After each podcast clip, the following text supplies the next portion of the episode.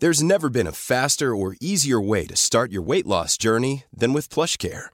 PlushCare accepts most insurance plans and gives you online access to board-certified physicians who can prescribe FDA-approved weight loss medications like Wegovy and Zepbound for those who qualify.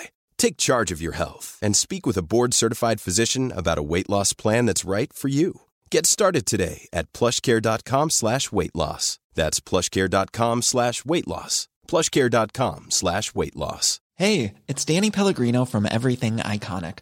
Ready to upgrade your style game without blowing your budget? Check out Quince. They've got all the good stuff, shirts and polos, activewear and fine leather goods, all at 50 to 80% less than other high-end brands. And the best part? They're all about safe, ethical and responsible manufacturing.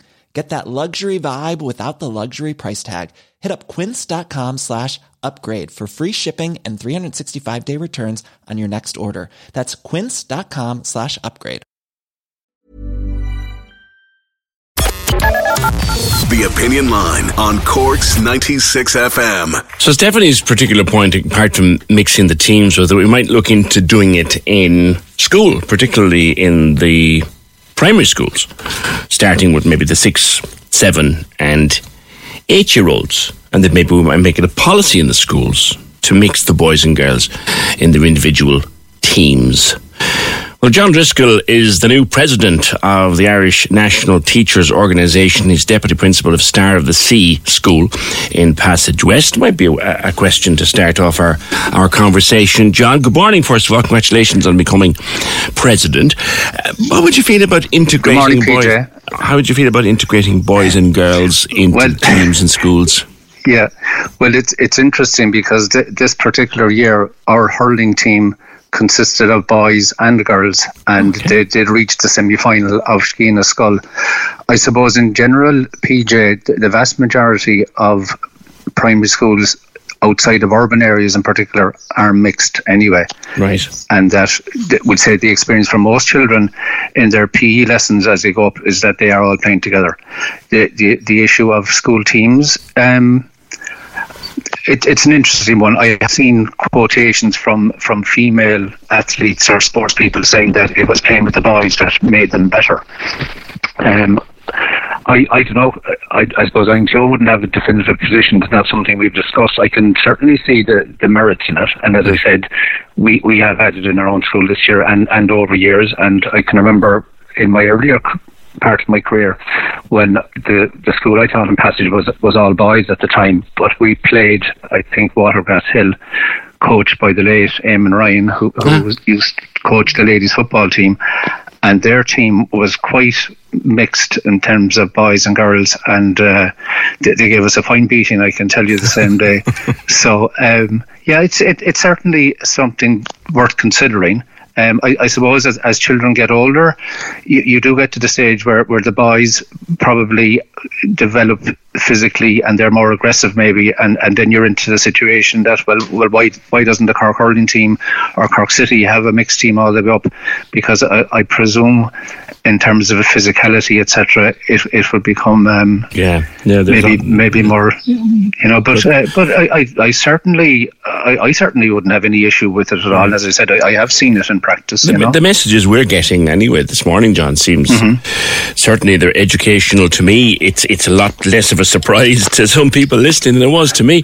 John, as president of the INTO, the Irish National Teachers Organisations, you'd be one of the more, and I say this with the kindest words I can, you'd be one of the more outspoken unions in the public sector. What are the issues that you need to tackle, you and your members need to tackle post pandemic and heading into the future? Okay. Well, in, in terms of being outspoken, PJ, what, what I would say is that we're a strong voice, both for teachers and for primary education, which, um, if you get a chance to look at our rules and constitution, you'll see that in the very, very early mention of our rules, it is about protecting the profession and also education. So if, if, if, if we're outspoken, it usually is on important issues. I'm on the So record on this what- program, John. I'm on the record as saying, and I say it again, I wish every worker in the country that's a member of a trade union was re- represented by unions that are as outspoken in that, to use that word oh. as the teachers union. So yeah. that, well, that's well, kind thanks, of where it's coming from. Thanks very much. Okay. Well, look, PJ, I suppose to take the, the, the here and now and the, the immediate things in front of us the, the cost of living inflation is, is obviously the huge issue for, for everybody, not just teachers, for everybody. And you know whether whether you're a teacher or working in a shop or a builder, you have to get your groceries, you have to put petrol and diesel in your car. You're facing the cost of rents or mortgages, etc.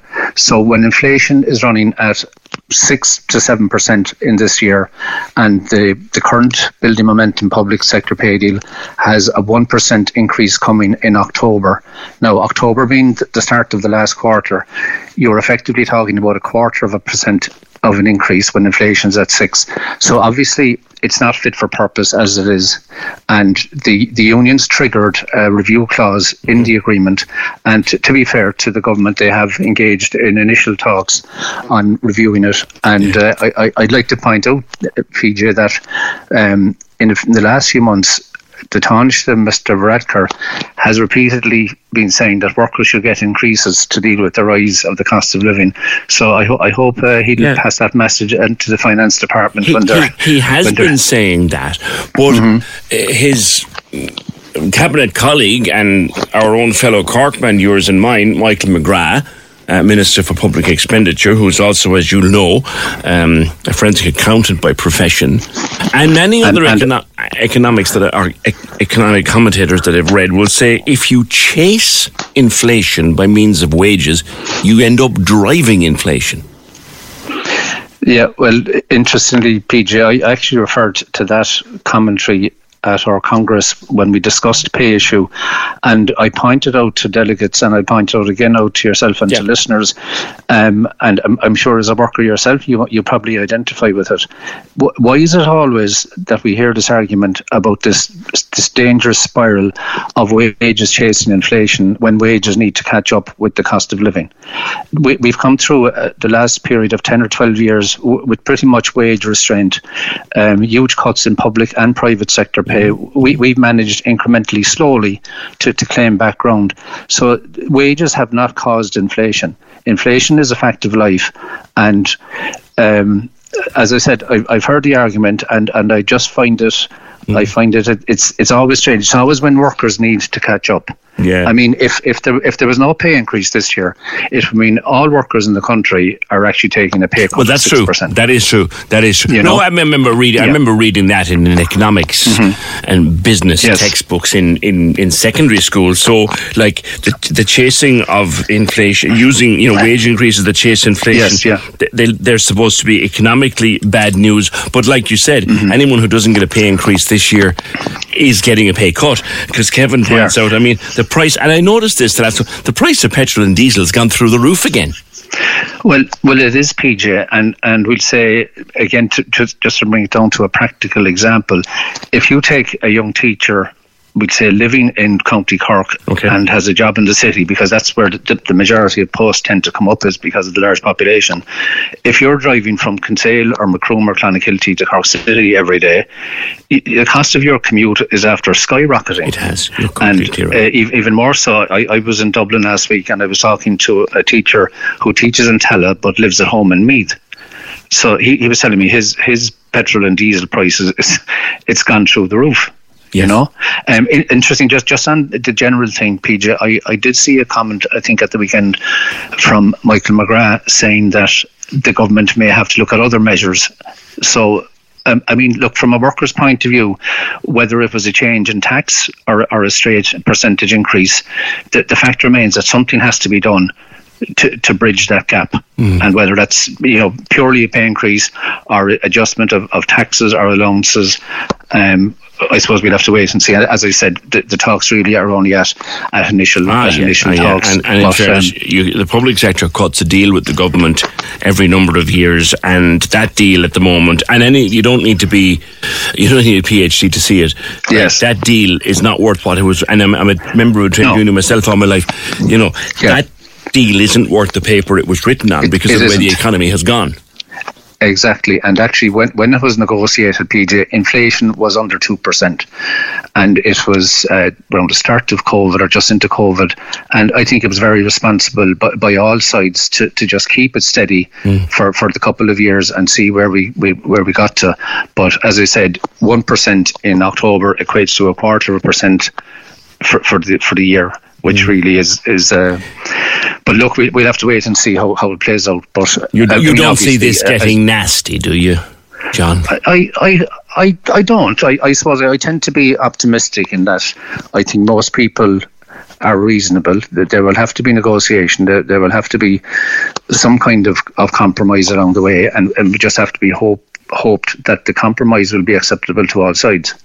Yeah. But uh, I, I, I certainly, I certainly can't imagine that uh, at this stage there, there will be a thirst for any, mm. you know, serious disruption. I, I think, I think INTO has always been very responsible mm. in terms of, of, pay talks and, you know, even even taking taking um, going back to Haddington Road, which was the second agreement during the recession, yeah. which actually inflicted further cuts on um, senior mm. public sector workers, but but it did enable the lower pay to catch up a little bit.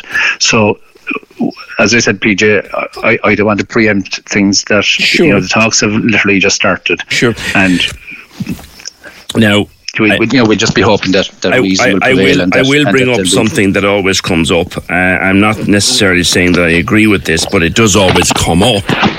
And it is, well, look at this now, teachers. Two months in the summer, three weeks at e- at Christmas, two weeks at, at, at Easter. You work eight to three, and you, what are you doing looking for more money? Bust, bust that myth.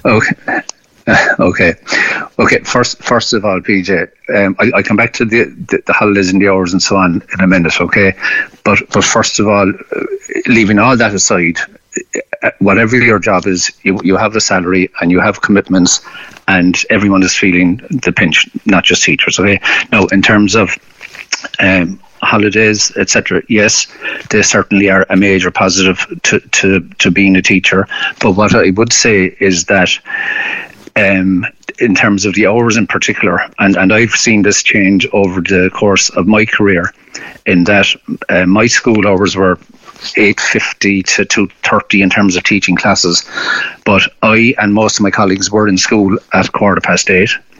And I, I know that the car park was was never there was never a, a Formula One start to getting out the gate at half two. The vast majority of teachers are there till half three, four, and, and some later. Mm-hmm. And and I know that's not just in my own school. That is across the way. And th- the demands on teachers in terms of, of what they're expected to produce has increased. So look, the, the holidays are, are the holidays, um, you, you can't you can't go and spend a week the week of, of July as in it's not currency. It, it's just it's just the way it is. And it, it, look, it certainly there, there's no teacher in the country at any level is going to say that it's not uh, a, a great part of our job but um, it, it doesn't help you if, if the salary is isn't keeping pace with yeah. you know with the cost of living you know yeah, yeah. no I, um, we'll be we'll be follow, I no doubt we'll talk at one more or more times during the course of the year John particularly about public yeah, sector pay yeah. but thanks for being with us this morning uh, and taking time wish you well in your year ahead in, in, office and and I hope that it'll be a I hope it'll be a, a trouble free one for you and and, and I, I, hope so Peter I know you do I and, I, and I hope we'll speak again at some point. That's John Driscoll. He's Deputy Principal of Star of the Sea in Passage West, but uh, for the next year he is President of the Irish National Teachers Organisation. Corks 96 FM. Hi, I'm Daniel, founder of Pretty Litter. Cats and cat owners deserve better than any old fashioned litter. That's why I teamed up with scientists and veterinarians to create Pretty Litter.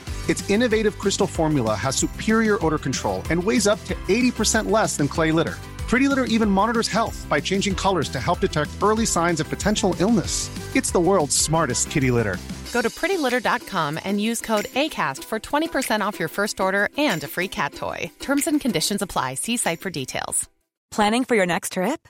Elevate your travel style with Quince. Quince has all the jet setting essentials you'll want for your next getaway, like European linen, premium luggage options, buttery soft Italian leather bags, and so much more. And is all priced at 50 to 80% less than similar brands. Plus, Quince only works with factories that use safe and ethical manufacturing practices. Pack your bags with high-quality essentials you'll be wearing for vacations to come with Quince. Go to quince.com slash pack for free shipping and 365-day returns.